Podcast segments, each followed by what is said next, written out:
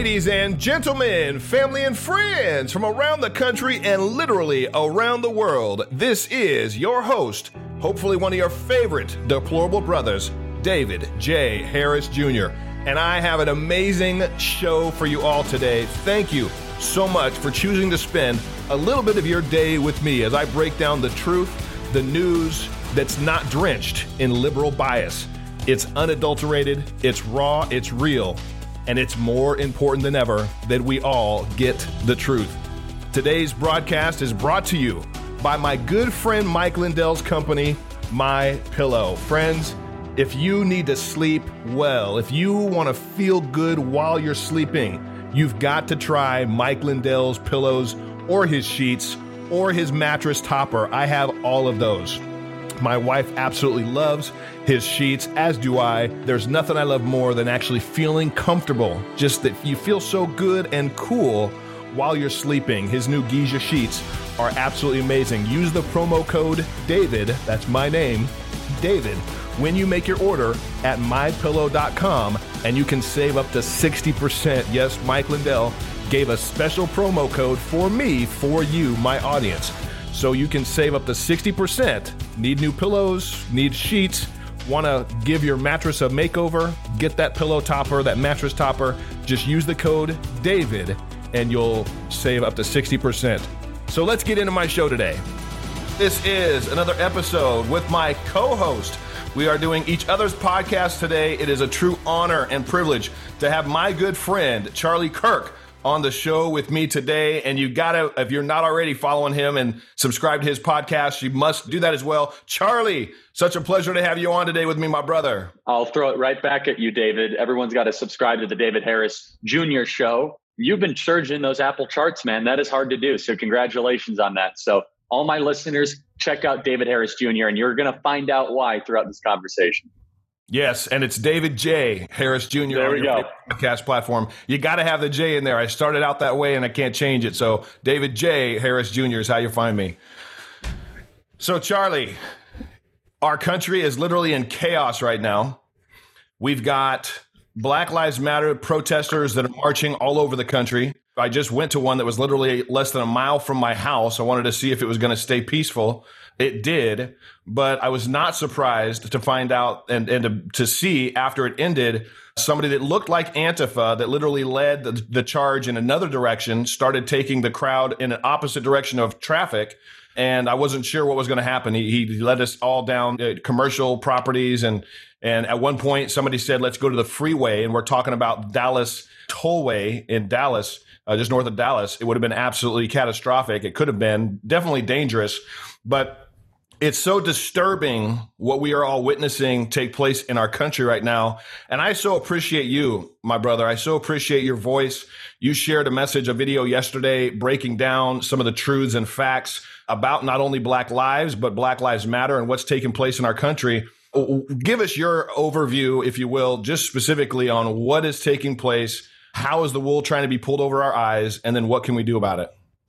Yeah, I mean, look, two things can independently be true. Number one, that the death of George Floyd was a horrendous act, and that you should, and anyone who doesn't say that is not being honest with the facts. So, by the way, David, as a correlator, I haven't found one person who hasn't said that. If you can find that person for me, please find that person because the media said we're divided over this. I don't think we're divided over it. I think we're divided over the fact that Democrats are supporting the arson of American cities. The second thing can also independently be true when you notice once you say the first thing, which is this is a statistical anomaly. Anomaly. This is not this is not something that happens with great deals of occurrence, despite what the media tells you. In fact, if you actually look at the police trends and you look at police brutality and you look at the studies that have been done, and people say, well, you can't count the studies. I mean, at some point, you're going to have to accept some form of data. I mean, you can't just have nothing but my truth and first person testimony.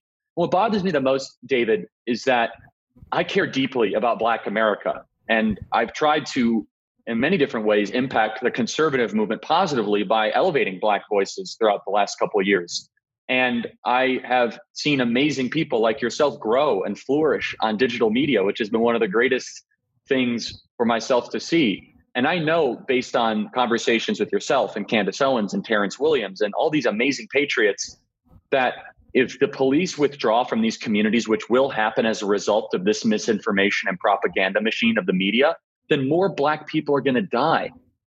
And so people are accusing me of the worst possible things you can imagine.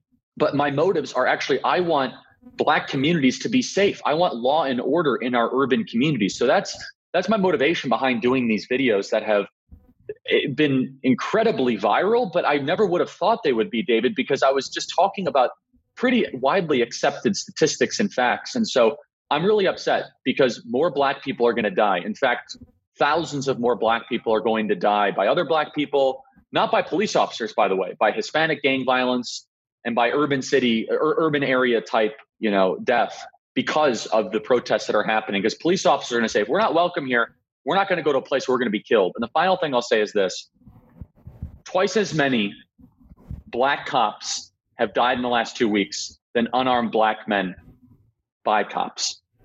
Wow. Twice as many. This is an injustice and this is evil, but Black Lives Matter conveniently ignores that. It is unjust. It's evil. I really personally believe, as a Christian, I know you are as well. I personally believe that this is a spiritual battle that we're in. It is it is good against evil. And what's so sad to see, and I posted earlier on Instagram, there's been, I believe, six black individuals that have lost their lives just during these riots. Where's Black Lives Matter at? Where, where are the protests against the rioters? You know, what I'd love to see are those people that are actually peacefully protesting and do want to see justice I'd love to see them stand up against those that are actually rioting and causing the, the mayhem, destruction, and murder of other innocent Americans. It's an absolute disgrace for anybody, especially the black community, to try to champion the, the murder of George Floyd by by even standing by idly and not doing or saying anything when they see individuals that are not a part of their mission and their movement wreaking havoc and destruction on businesses and, and people's lives. I mean, it was so heartbreaking to see yeah. David Dorn that retired chief of police laying there uh, in blood and over a television, over a freaking television. It's like, what have we really come to in this country where individuals feel like it's okay to riot, to loot because there's chaos going on? Where, where are the, where are the champions that are going to stand up and speak out and, and, let that catch like wildfire throughout this country. I mean, there's well, there's and, that are doing that, and, but I know we need to say, see a, a hell of a lot more of them.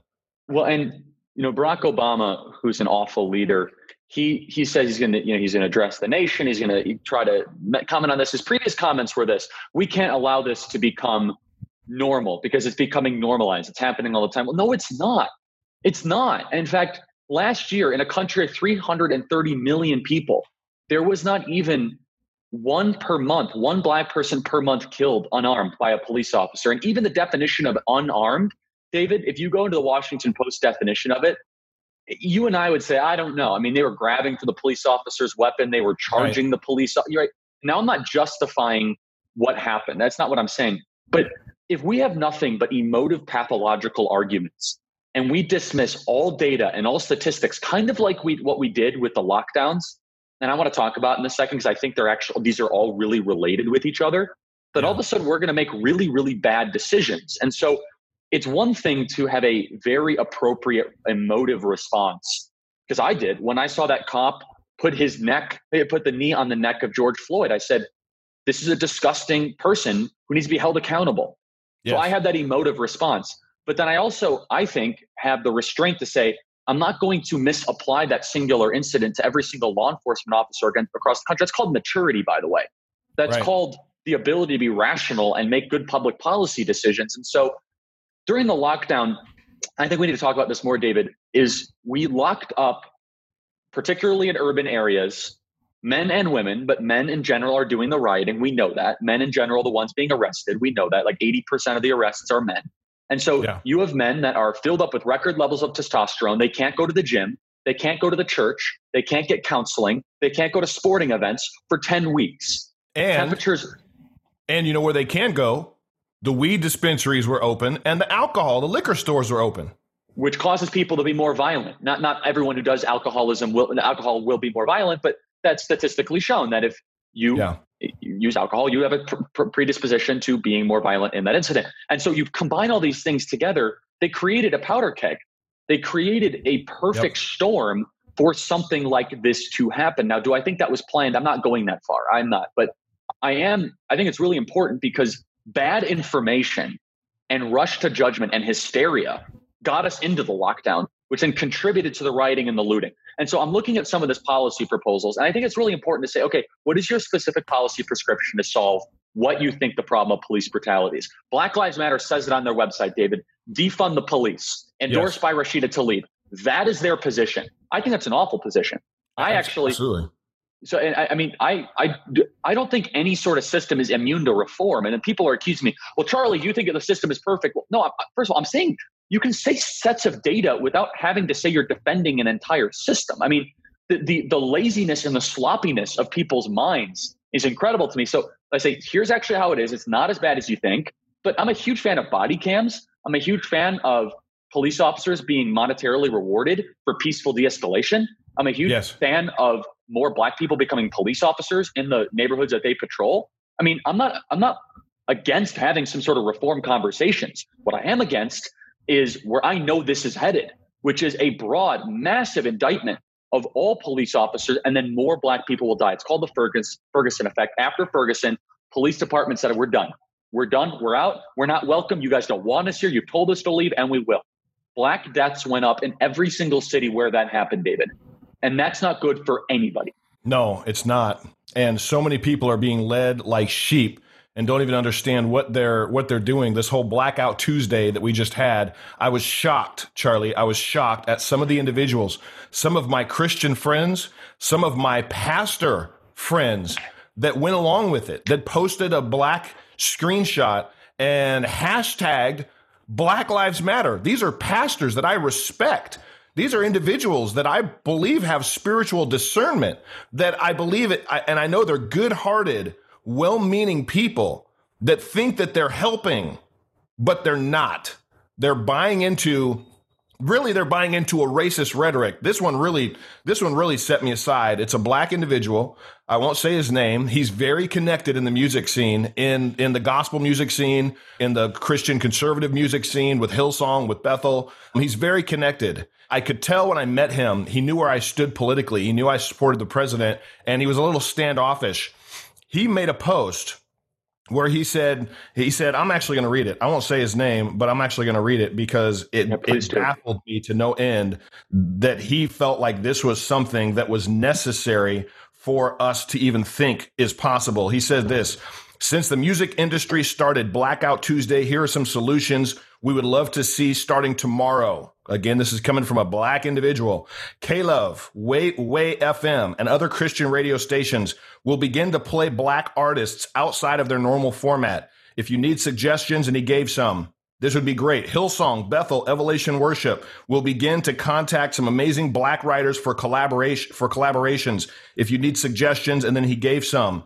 Booking and touring entities will start booking diverse music tours. Here are some suggestions, and he gave some. Churches that are predominantly white will begin to diversify their worship team and staff. If you need guests to fill slots, inbox me.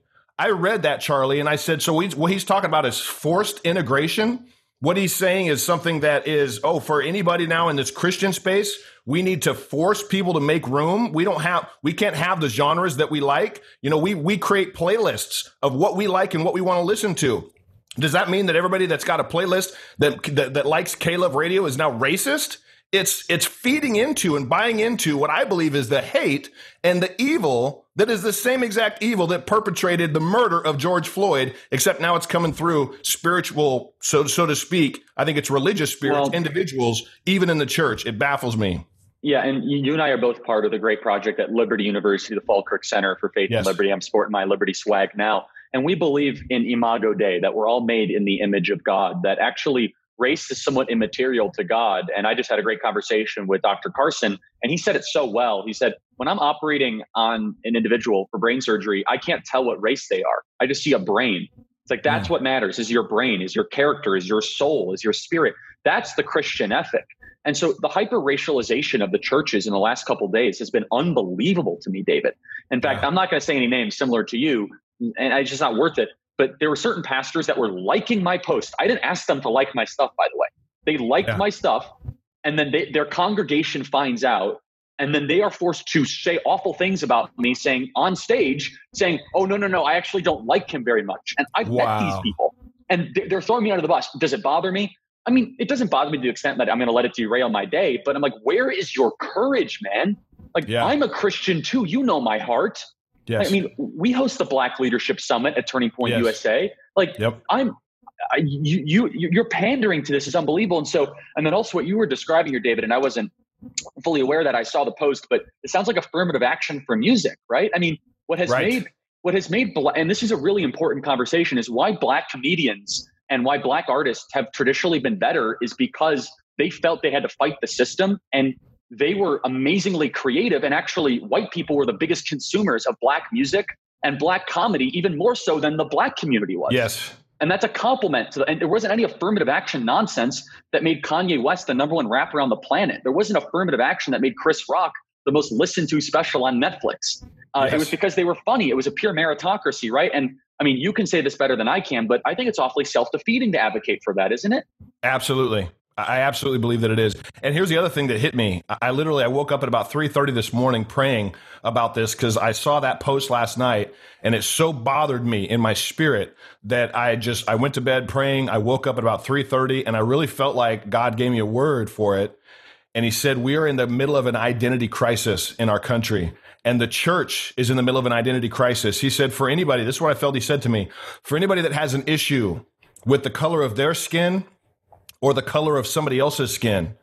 They don't actually have an issue with that individual. They have an issue with God because God is the one that gave all of us our pigment, gave us our nose, gave us our eyes, and placed us where we were born, gave us the parents that we have. It's Him that's responsible for who we are. And when we look at another individual and we want to either shame them or feel shame for ourselves, we're literally shaming the creator of the universe. And He said to me, We all need to repent on the on for the sins of my brothers and sisters on both sides right? My mom's white my dad's black. I've got a lineage of both worlds of both individual of both cultures and nationalities inside of me. I embody them. Although no, nobody's ever looked at me and said there's a white guy. I've dealt with racism from both sides. From the black side that were dark like my dad that oh you're not you're not as dark as me and then from the white side. So but it's an identity crisis that we're in. And to see this actually coming up from the church there's a there's a sweeping wave of I believe repentance that needs to take place in our country for God to truly cleanse us from this evil that we've allowed ourselves to succumb to. And then there's things in the natural that it, you know it's like we're seeing thousands of young people in cities all over the country. How in the world are there this many thousands of young people in all these random in all these cities simultaneously that are going along with this. And I brought it up in my uh, my podcast yesterday. The schools are complicit. Yeah. The universities are complicit. They've been breeding out propaganda material. They've been ingraining it into our kids, into our students. And that's got to be the reason why so many young Americans hate America, hate capitalism, and that's that's communism, that's Marxism. They're going to hate God as well. Yeah. Well, David, first of all, I want to compliment you. What you just said right there was very touching and moving. It's one of the best descriptions I've heard, and I really hope that people re- re-listen to that because that was terrific. So, compliments to you. It was really well done. And so this was a this was many inputs into this equation where we are right now. Number one, you have a generation, and most, and let's just be honest with this most of the black people are not the ones burning down these cities. It's not. Right. I mean, these these are people I grew up with. And that's why I made that video. And not all of them, but upper middle class suburban individuals. And we look at the arrest records. Most of these people are from the suburbs. It's because they've had no rite of passage. They were educated in schools that taught them to bitterly hate our country. They went to universities taught by professors that also simultaneously hated America. And so you saw the two individuals. I want you to imagine this, David. What would it get for you in life? I mean, you talk about your testimony, it's amazing, but were you ever at a place where you're going to throw a Molotov cocktail at a police officer? I don't know. I mean, that's a pretty dark place to get to. Two very dark place. In, two people in New York City that were arrested with Molotov cocktails are lawyers, David. They passed the bar. Wow. They're graduates of NYU and Princeton and Fordham. I mean, these are not, like what would it what would make you take a Molotov cocktail and throw it at a police officer if you are a barred certified lawyer on your way to making half a million dollars a year in 10 years or less, only the radicalism that is within our schools could teach you and could instruct you to do something like that. Then you couple it with the lockdowns. And then what you also see here, David, which is so important, and you know this because you fight against it every single day, and you were outraged when George Floyd was killed, rightfully so. Yeah. And, and I was there with you. And again, you can have outrage independent of burning down your civilization. It's, it's as if those two things must be intellectually or culturally permissible. It's so amazing to me.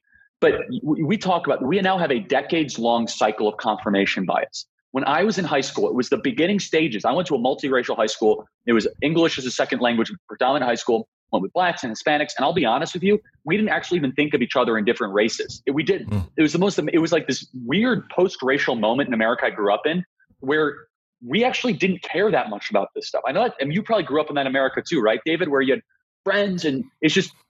I felt like I did. Yeah, I felt like I did, but I grew up in a predominantly white uh, area in Northern California, so that's where I was saying I did get initially. I, I'd get a lot of hate from the black individuals there and then the other half of the black folks in that town were my family. It was very interesting and confusing growing up. I had a major identity problem and self worth problem growing up. Uh, but continue. Well, yeah, and what I was saying, and obviously every example is different, but for mine it was, and, and I don't want to necessarily speak for every single person who went to my high school, but it wasn't this hyperfixation on race. Let me put it that right. way. And some of my best friends growing up were were friends of my football team and basketball team that were black and that were Hispanic and that were multiracial and that were and and I treasure those relationships. And so, eh, what was so amazing to me though is now looking back at it, especially right out of high school, was the social media propaganda of telling individuals that you have white privilege and kind of creating this drumbeat for a decade long saying that the police are racist with no data to support it. Then you have one videotaped incident that all of a sudden literally confirms all that confirmation bias you've been told for the last right. decade. And you say, Oh, I knew it. I've been told this my whole life.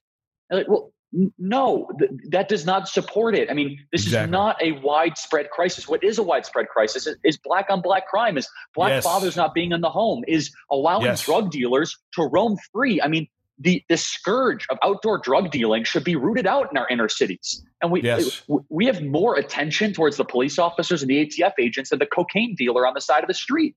And, and I, David, I, I, I, I could be somewhat, you know, misguided in this, but I would imagine that most Black Americans actually want law and order. They don't want this kind of anarchy. Absolutely.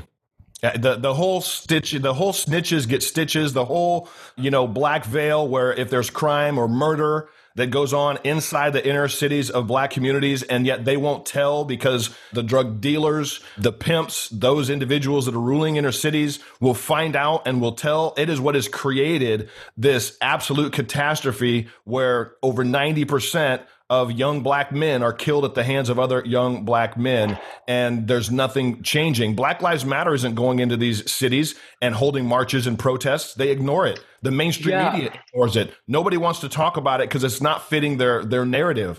It's disturbing to me. And then add add to that that Democrats are pushing for female health as birth control as a female health option and that's wiped out the another half of the black com- uh, community in our country. It's been a genocide against the black community in our country, and there's only one party right now, and I believe it's a new Republican Party that we're seeing underneath this current administration. It's absolutely a revolutionary new Republican Party, more back to its original state of being the the fighters for freedom, the fighters for civil rights and justice, the anti-slavery party. If anything, I believe Donald Trump has brought the origins of the Republican Party back to where where it wasn't started and should be. And meanwhile, what, what are we getting from Democrats? Nothing but pandering to this divisive division and racist narrative that cops are bad, that abortion is is a woman's right to choose, and that we need to abolish the police. It's just it's it's just disgusting to me that we're here, oh, but yet yeah. we're here. And yet I well, still also, I still have hope and I believe that that we will win. I believe that God is doing things behind the scenes right now more than people understand. You know, he doesn't need the mainstream media. God doesn't need the mainstream media.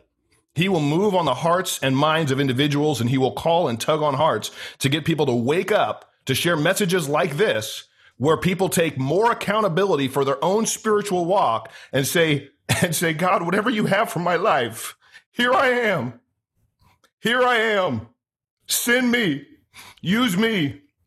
And I truly believe that when individuals get to that place where they say, Use me, God, for whatever you have for, for this moment in time right now, use me. You're not worried about anybody else's race. You're not worried about who has more, who has less. You're not worried about what you maybe missed out on or what you maybe didn't get. You're not worried about that because you truly believe that you're in God's hands, you're in His will, and He will light your path. He will elevate your steps. He will take care of you, and He will use you to bring about true impact in this current generation. That's what I hope and pray and know and believe is taking place behind the scenes right now, while in the mainstream media, all we see is absolute chaos. Amen. That is so incredibly said. And a lot of these protesters and rioters, and I don't want to equivalent, you know, give an equivalent between protesters and rioters. They don't believe in God. So instead, they're going around on pseudo police patrols asking white people to kneel because they are white. I mean, evil. That it's pure evil. What? It's where evil. does this? What does this lead to next, David? I mean, I mean, this is really, I mean, for people that don't know that are listening to this, there are Black Lives Matter groups going around finding random white people that are walking on the street asking them to kneel. Now, not kneel for Jesus Christ, not kneel right. to God, but right. kneel because of past oppression. And this is a bigger issue that we need to talk about here, David, which is the lie of white privilege and the lie yeah. Behind it. And now there is wealth privilege in America. If you are wealthier, you have access to capital, of course you have privilege. It would be foolish to think otherwise but right. inherently believing that the color of your skin gives you these incredible institutional benefits. First of all, it's it's divisive and it's immoral, and it's not yes. statistically true. It just is not true. And the, the extrapolation of it, I mean, have we learned nothing from the 20th century of what happens when you try to indict an entire group of people based on their skin color? I mean, I mean, the entire 20th century should be a how-to manual of of one takeaway from the 20th century would be like, don't do that. Right. Don't say white XYZ. Don't say Jewish XYZ. Don't say black. That's a really bad thing to do. And yet, as a way, and here's they, they say, well, Charlie, you come from people that did the worst things. Well, first of all, if you actually learn my lineage, my family fought in the Civil War on the Union side. My family were mm-hmm. Republicans in the 1920s and the 1960s fighting for black liberation. My white wow. family. So you're wrong with that. Okay. So let's just get that out of the way. Secondly, why am I responsible, even if I had bad ancestors, for what people before me did? Like, I can't control that. What makes the West different, David, and what makes the Judeo Christian ethic different is you're going to be held responsible for what you do, your salvation through Christ, not some sort of karmic debt that exists in your bloodline, not some sort of blood guilt. It, this is so feudal, is what it is. The feudal system where it's, oh, you made a mistake. Your family's going to be banished to this island for the next six generations. What is this, Game of Thrones? I mean, yeah. it's it's so dangerous. Well, and, and and we should all be taking notice of what's transpired in South Africa over the last several years, where the genocide now, the torture, the rape, the mutilation is taking place at the hands of the blacks that were oppressed now that were that were now they're the ones that are dishing it out to the whites for no reason whether they had anything to do with it or not you know, maybe you can expound on that even more. I know that I've shared a lot of articles on it. Uh, it's absolutely an atrocity that's happening over there, and and I know I'd seen lots of messages, yeah. and emails from individuals saying, "How can we? How can we get out of this situation? We need help from this situation." Could that happen here in America? It seems like it's already happening I mean, I, here in America. Yeah, I, I hope not. I mean, South Africa is awful. What's happening? Where I mean, apartheid was unspeakable and it was evil, and it's not anything anyone would defend.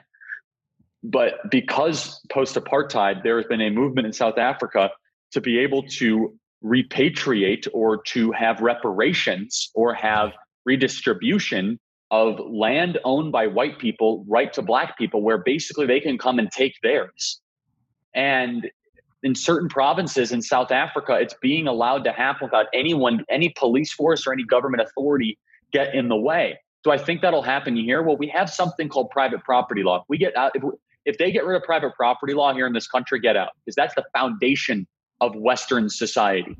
That is yes. the foundation of America. Because remember, in the original draft of the Declaration of Independence, you know, Thomas Jefferson, inspired by John Locke, said life, liberty, and private property.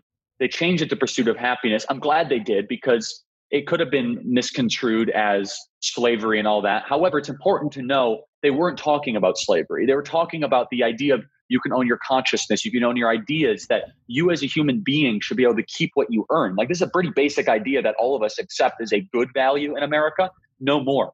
And so, for example, this, I mean, the, the Black Entertainment Television founder comes out and he says, we need a $14 trillion reparations package, $327,000 or something to every single Black descendant. I have two thoughts on this. Number one, how's it going to work for you, David? You're half black, half white. Exactly. You're going to pay yourself. Are you half oppressed? Right. are you, are you going to redistribute your own checking account? Are you half privileged, half oppressed, somewhere in the middle? Number two, I think it's incredible to me. If, if anyone supports this, then there's no way you could oppose voter ID. Because if black people can get together their paperwork to prove they're descendants of slaves nine generations ago, you can show an ID to vote. Okay. Right. I mean, I say that half kiddingly. I just think that this whole idea that people say, well, black people can't get an ID. Well, first of all, you're unbelievably racist to say that. Absolutely. The only reason you don't want voter ID is because you want the voter fraud. I know that's a bifurcation of it. But David, can you talk about reparations? Because I, I want my audience to, to just understand from a black person's perspective why reparations and white guilt and all this stuff is such nonsense. Well, I, I, think that it's nonsense because for me and myself, I didn't live underneath slavery. My parents didn't live underneath slavery. My grandparents didn't live underneath slavery, and so on. I don't hold anybody responsible that's lived in the past several generations for what my ancestors went through. And and for somebody to just be born with white skin in today's day and age and have this feeling of white guilt because and most people probably don't even know if they're descendants from slave owners or not but even if they were you're not responsible for the sins of your your ancestors. You're not responsible for that to try to suggest and say that you should be held responsible and you should feel shame and guilt over the color of your skin is ludicrous. It's ridiculous. And those pushing for ra- for reparations are racists. That's exactly what they're doing. They're being racist. They're trying to hold something over you that you shouldn't have to carry, that you shouldn't have to bear, and trying to make you feel guilty for it. It's manipulation, it's domination and control. And the group that I talk about in my book, Why I Couldn't Stay Silent, that that was their MO manipulate, dominate, and control by any means necessary was the KKK, the militia arm of the Democrat Party. And that's yeah. exactly the same mindset and heartbeat behind anybody that's pushing for reparations, which includes Black Lives Matter. Well, look, Democrats think they can control black people because they used to own black people. Yes. I mean, it is a direct lineage in the Democrat Party. I mean, people need to realize their history. I mean, Republicans freed the slaves. Republicans yes. started as a party of anti-slavery. And I, will be honest, David, I think that the Republican Party lost their way a little bit, maybe post Reagan, and we got away from this sort of liberation of the disadvantaged. And Donald Trump has brought it back. But yes. let's get the, back to the roots. I mean, the, the, the most important people in the history of the Republican Party when it comes to black issues and you can you can make this argument time and time again is Abraham Lincoln number one of course absolutely who made it very clear that black people have value that slaves should be freed and I mean, you had complete and total slavery abolitionists like Thaddeus Stevens that were campaigning for this for decades, and Abraham Lincoln was yeah. trying to teeter in the middle. And Abraham Lincoln, what was the book he read every night before he went to bed? The Bible. Yes. The Bible built Western society and liberated us from the scourge of racism. Now, people say, well, our country was founded on racist roots. I think that's a lazy, sloppy interpretation where there are certain individuals that owned slaves that at the time didn't even view this as anything that, that not, but normal that founded America. Absolutely. But the values in the Constitution, you know, it's so amazing, David, is that first paragraph of the Constitution, despite all the changes, that's never changed. So instead yeah. of saying that we've had to change where we came from, we've now affirmed the, the original vision. We've almost metastasized where the founders originally wanted us to get to. It took blood, it took struggle, it took protest, it took a lot of strife, but that vision has finally was finally fulfilled post Martin Luther King, and we were getting there, and then all of a sudden, Lyndon Baines Johnson, the Great Society program, goes forward. But you look at Eisenhower, Dwight D. Eisenhower was a committed civil rights leader, Republican, yes. up against racist Southern Democrats. Richard Nixon, exactly the same. Richard Nixon fought for the desegregation of the armed forces. Richard Nixon fought for voting rights when he was running for president against John Fitzgerald Kennedy in 1960, Richard Nixon was the voice of Black America. People forget this that yeah. Richard Nixon ran for president in 1960 against JFK, and JFK was the one pandering to Southern Democrats. Do you know how he pandered to them? By choosing wow. Lyndon Baines Johnson as his vice president. Wow, that's right. He yeah, chose, yeah. Yep, he chose absolutely. LBJ as the Southern bitter racist Democrat, the governor of Texas. He said, I'm really struggling as a Catholic from the Northeast to communicate racist values to the South. Can you help me? And LBJ wow. said, Don't worry, my boy, I got this for you. And he caravanned around the South, the southern part of the United States on Confederate imagery, on KKK pandering, pandering, on talking about segregation, segregation now, segregation tomorrow, segregation forever. These are words that were uttered by Lyndon Baines Johnson. Now, people say, well, LBJ signed the civil rights bill, not because he wanted to, because right. there was such unbelievable pressure. But you know what he did? He did a bait and switch. Lyndon yeah. Baines Johnson, one of the most sinister, awful presidents in American history, saw the pressure coming. He saw the fact that Martin Luther King was gaining the traction, said, I'm not going to stop this, but I'm going to do a bait and switch on blacks. He said, I'll sign your civil rights bill if I get an anti poverty program. And right. as he did that, he said, I'll, com- I'll compromise. I'll sign it so that black people can vote but I'm going to have them voting Democrat for a lifetime because I'm going to addict them to government benefits. I'm going to break up their family and I'm going to control them through narratives that are not true. Know the history. Yep. It's so important. It's so important. The other thing that LBJ did was make it so that the blacks that would that were that had some of the jobs in the cities couldn't actually live there. They had to go back across the bridge, live outside of the city. But oh, we're going to let you work here. So that whole that whole switch. The thing that really bothers me as well that so many, unfortunately, there's a lot of smart people that are really ignorant. It's really baffles me. There's a re- there's a lot of intelligent people that believe that somehow the party for civil rights the party against Jim Crow, the party for equality, the Republican Party that was established as the anti slavery party. There's smart people out there that are ignorant and think that somehow, all of the sudden, all of those individuals fighting for civil rights and fighting for the rights of black Americans became racist. While at the same time, at the same time, the party of segregation, the party of Jim Crow, the party that founded the KKK, the party that voted against civil rights for black Americans, yes. all of a sudden became the party for civil rights and for black Americans. It's like, how in the world have so many people bought into that absolute fabricated lie that doesn't even make any sense? Well, and the reason this happened, David, is Republicans fell asleep at the wheel, admittedly, for a couple of years, and we enjoyed our landslide elections given to us by Ronald Reagan in 80 and 84. And we we did not do a good job of communicating to Black America when Black America was failing under anti-poverty programs. And I'm saying this as a conservative. So yeah. there, look, I believe white privilege is a racist lie. However, I do believe that blacks have been exploited by the Democrat Party.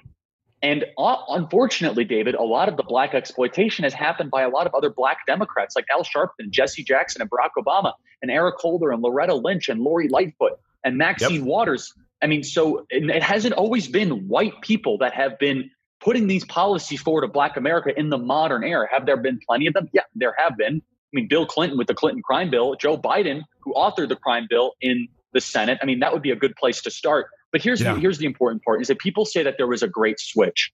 That is not correct at all. The most generous thing I could possibly say, the most generous thing I could possibly say to even talk about that is that Democrats hide their racism today better than they ever have. That's the yeah, most absolutely. generous way I could say it. That That's they hide their racism and they project their racism on the other side. They're just as bitterly racist as they were decades ago. Now, I'm not going to go as far to say that every Democrat is as racist today as they were in right. the 60s. I'm not going to say that.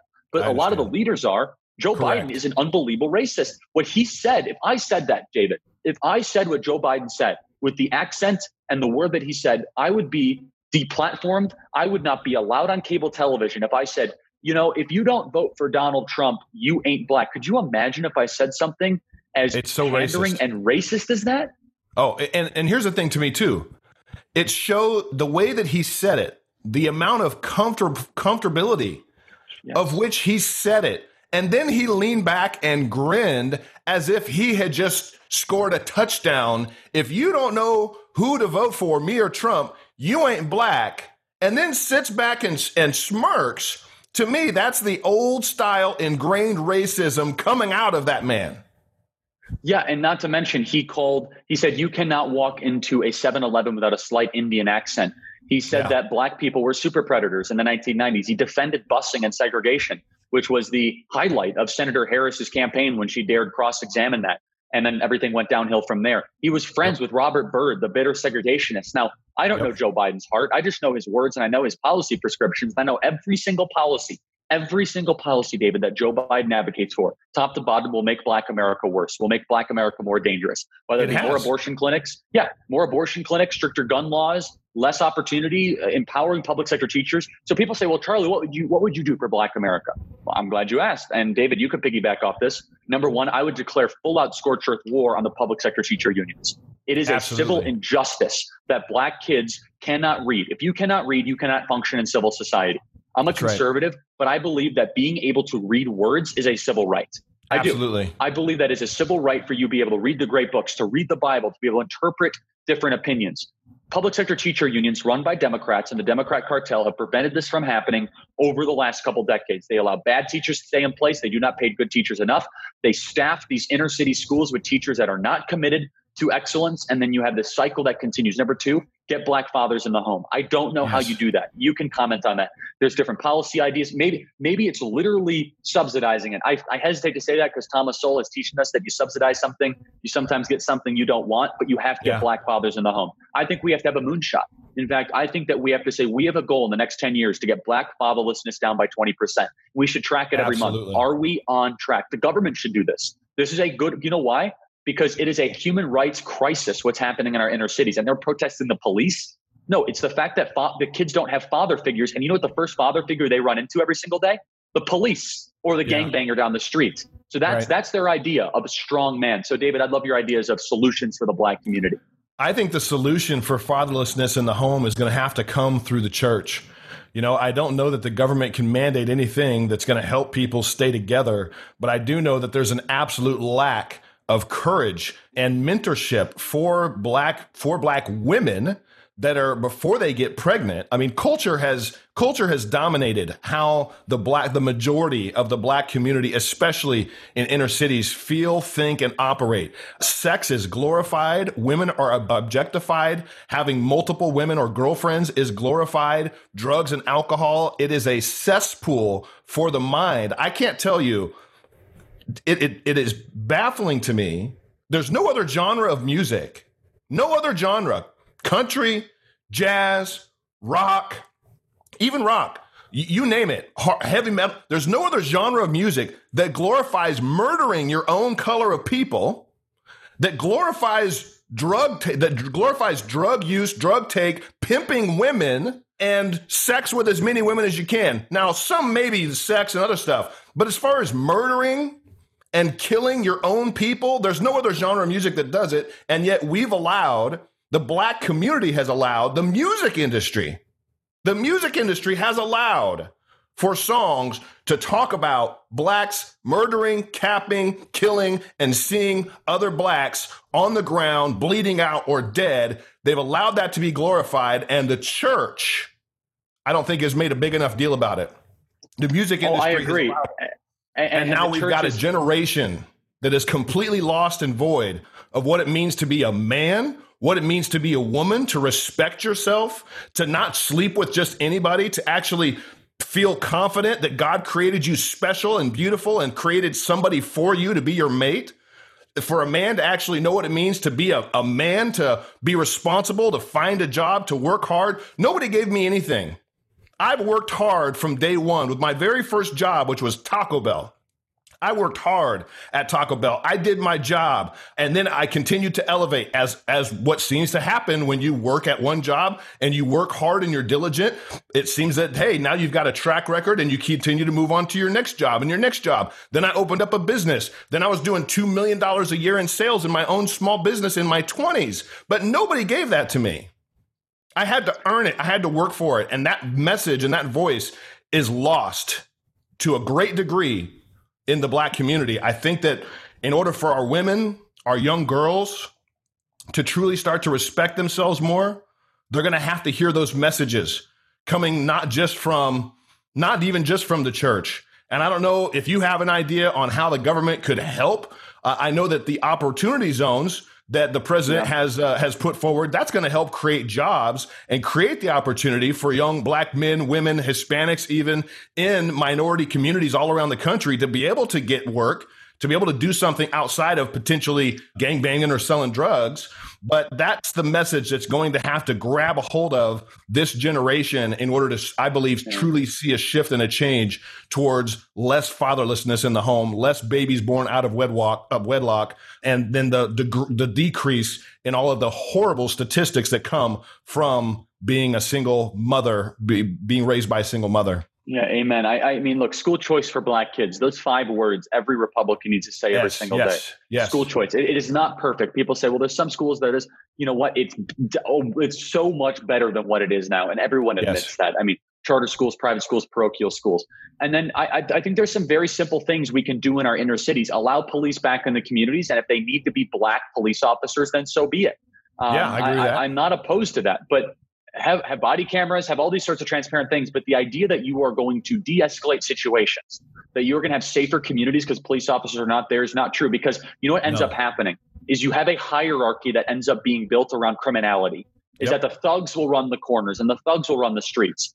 The reason that police have allowed America to succeed, and we don't talk about this, is that the hierarchy is the Constitution.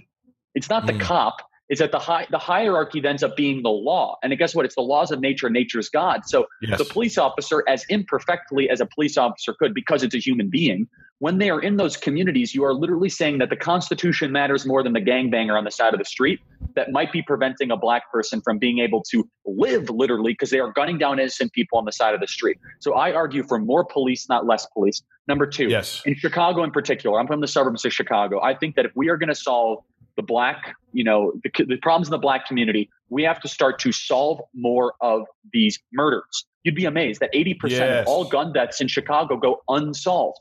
But then yeah. if you actually listen to the street chatter and you listen to actually what people are saying on the streets, it's a handful of people that keep on committing the same murders over and over again. It, it, it's mm. it's a couple hundred people that know when to shoot and know what to do, and this is awful to talk about. But until we're serious about actually saying, "Hey, let's get 80% of all these gun deaths to actually be solved and people to be held accountable around them. Number three, if I if I had to argue for one thing, it is a complete and total re, re, rebirth in the way we think around welfare in our country, and it is. This is not just a black problem, by the way. This is among all parts of the country where we should judge success by people getting off of government assistance yes. instead of people getting onto government assistance. And the fourth thing is this I think that we should have really strict immigration in our country.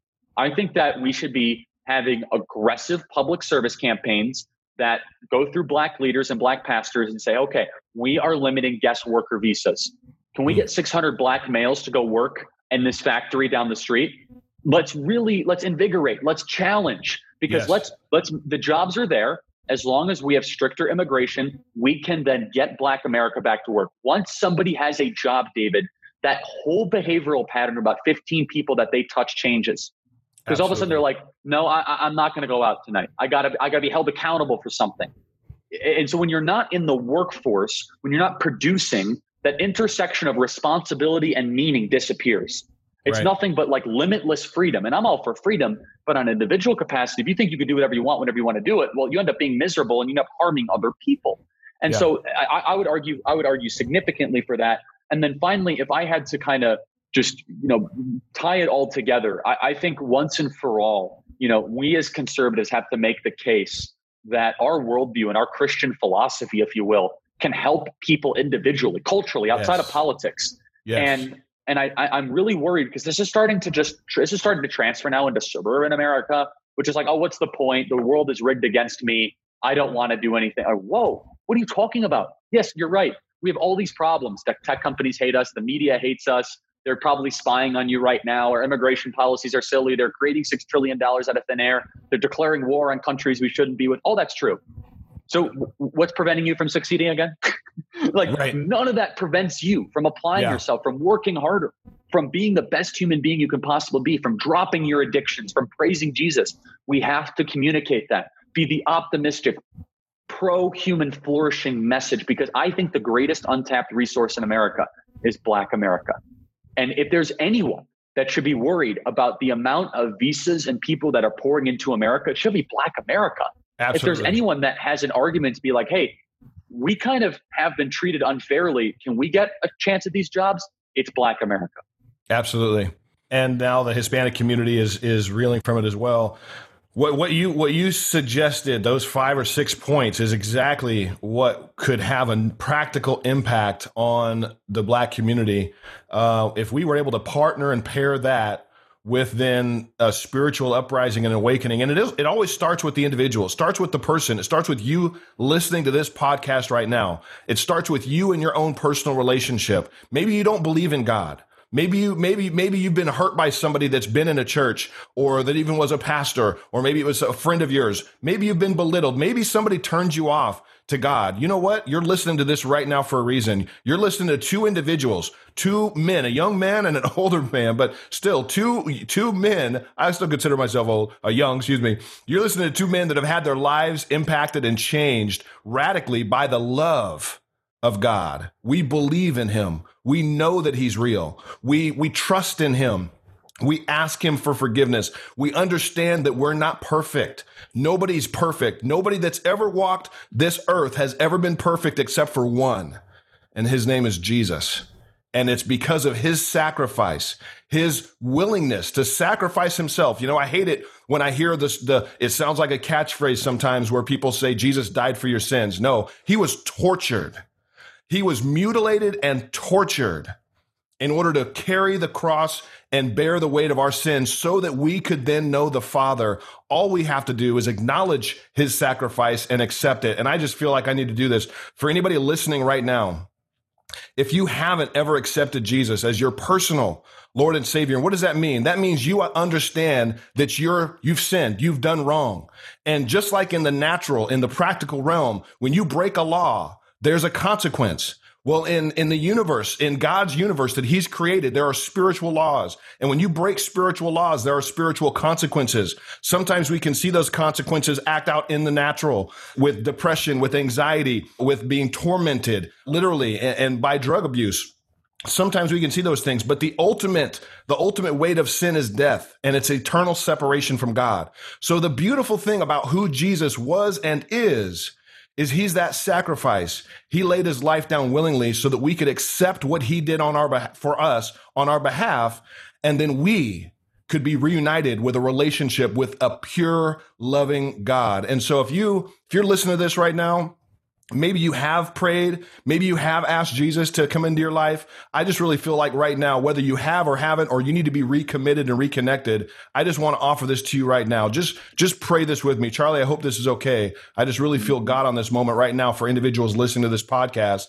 Just pray this prayer with me right now. Just say, Lord Jesus, I believe that you came and that you died for me.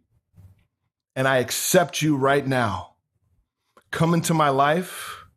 Forgive me for all my sins. And whatever they are right now, you can just put those on your lips. Whatever they are, you know what you've been battling with. You need to give them up. You need to release them. You need to give them over to God. Just put them on your mouth.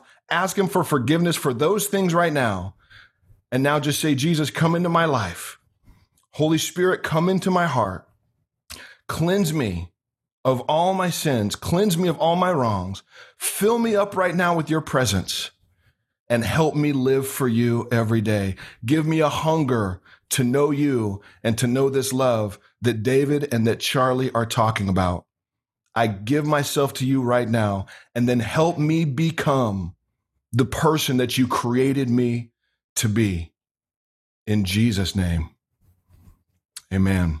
Amen. I, I just felt like I needed to do that, Charlie. There's no, people listening you, to David. this that are there's, feeling there's anxiety, tens of thousands of people doubt, that, that are feeling worry, that don't know what tomorrow holds, that may even be thinking and contemplating suicide because they just are so confused and so messed up with what's currently going on. And we know the answer. We know his name, and his name is Jesus. And he's the only reason why we're even here right now, why we're alive right now. I know he's why I'm alive. I should have been dead almost 10 years ago. I almost overdosed on crack cocaine. And it's only because of his love and his grace and his mercy that not only did I survive that, but now I'm here living and being who he's called me to be. So I just, uh, I'm just glad that uh, I know you believe as I do. And I'm just believing for every person that prayed that, that they would have their own encounter with that love that changed me, that's changed you, and then drives us to become who we are. I think that Amen. we will be the change and will, will all of us will be the change that's necessary for our country to truly begin to see great things uh, happen, especially in the black community. Amen. Well, thank you, David. And for people that are apprehensive or skeptical, just surrender. If you've ever felt like you're not, you don't have all the answers, well, you're right. And if you've ever felt that you don't have it all figured out, that's okay too. And it will change your life. It will change who you are in the best possible way imaginable. And yes, the the gift is eternal life. Well, that was an impromptu. Charlie, where do we go from here? What do you believe all of us should do right now in the middle of this crisis and pandemic? What the heck happened to COVID? Nobody's worried about that now. Now, now it's all the writing. Where do you feel? What do you think that we all need to do at a practical level right now moving forward?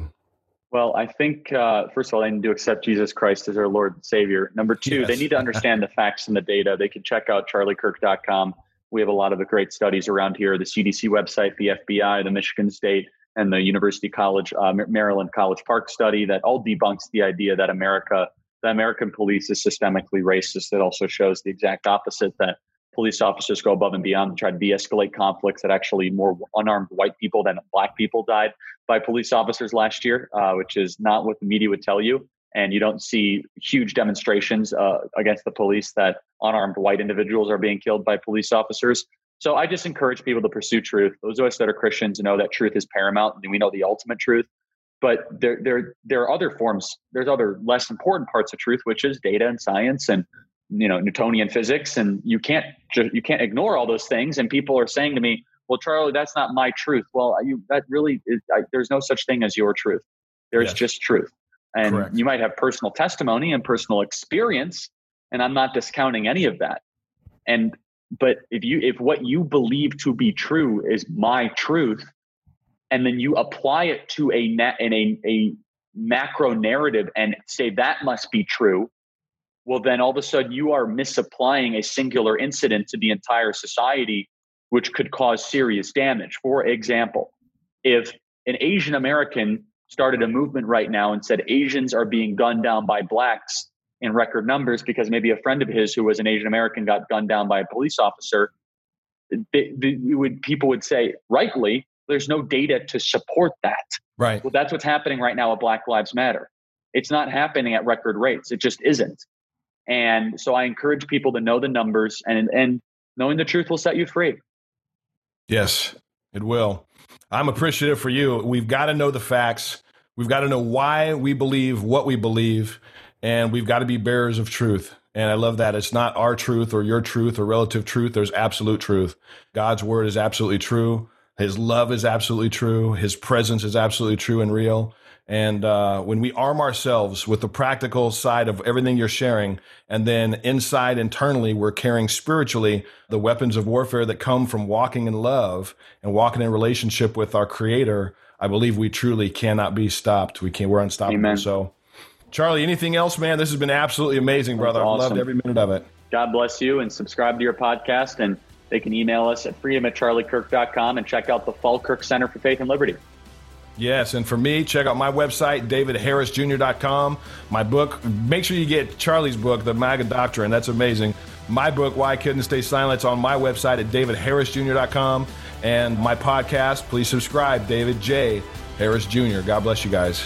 See you later, David. Thank you, Charlie. Bless you, brother. That was fun. See you later, man. All right, thanks. Bye bye.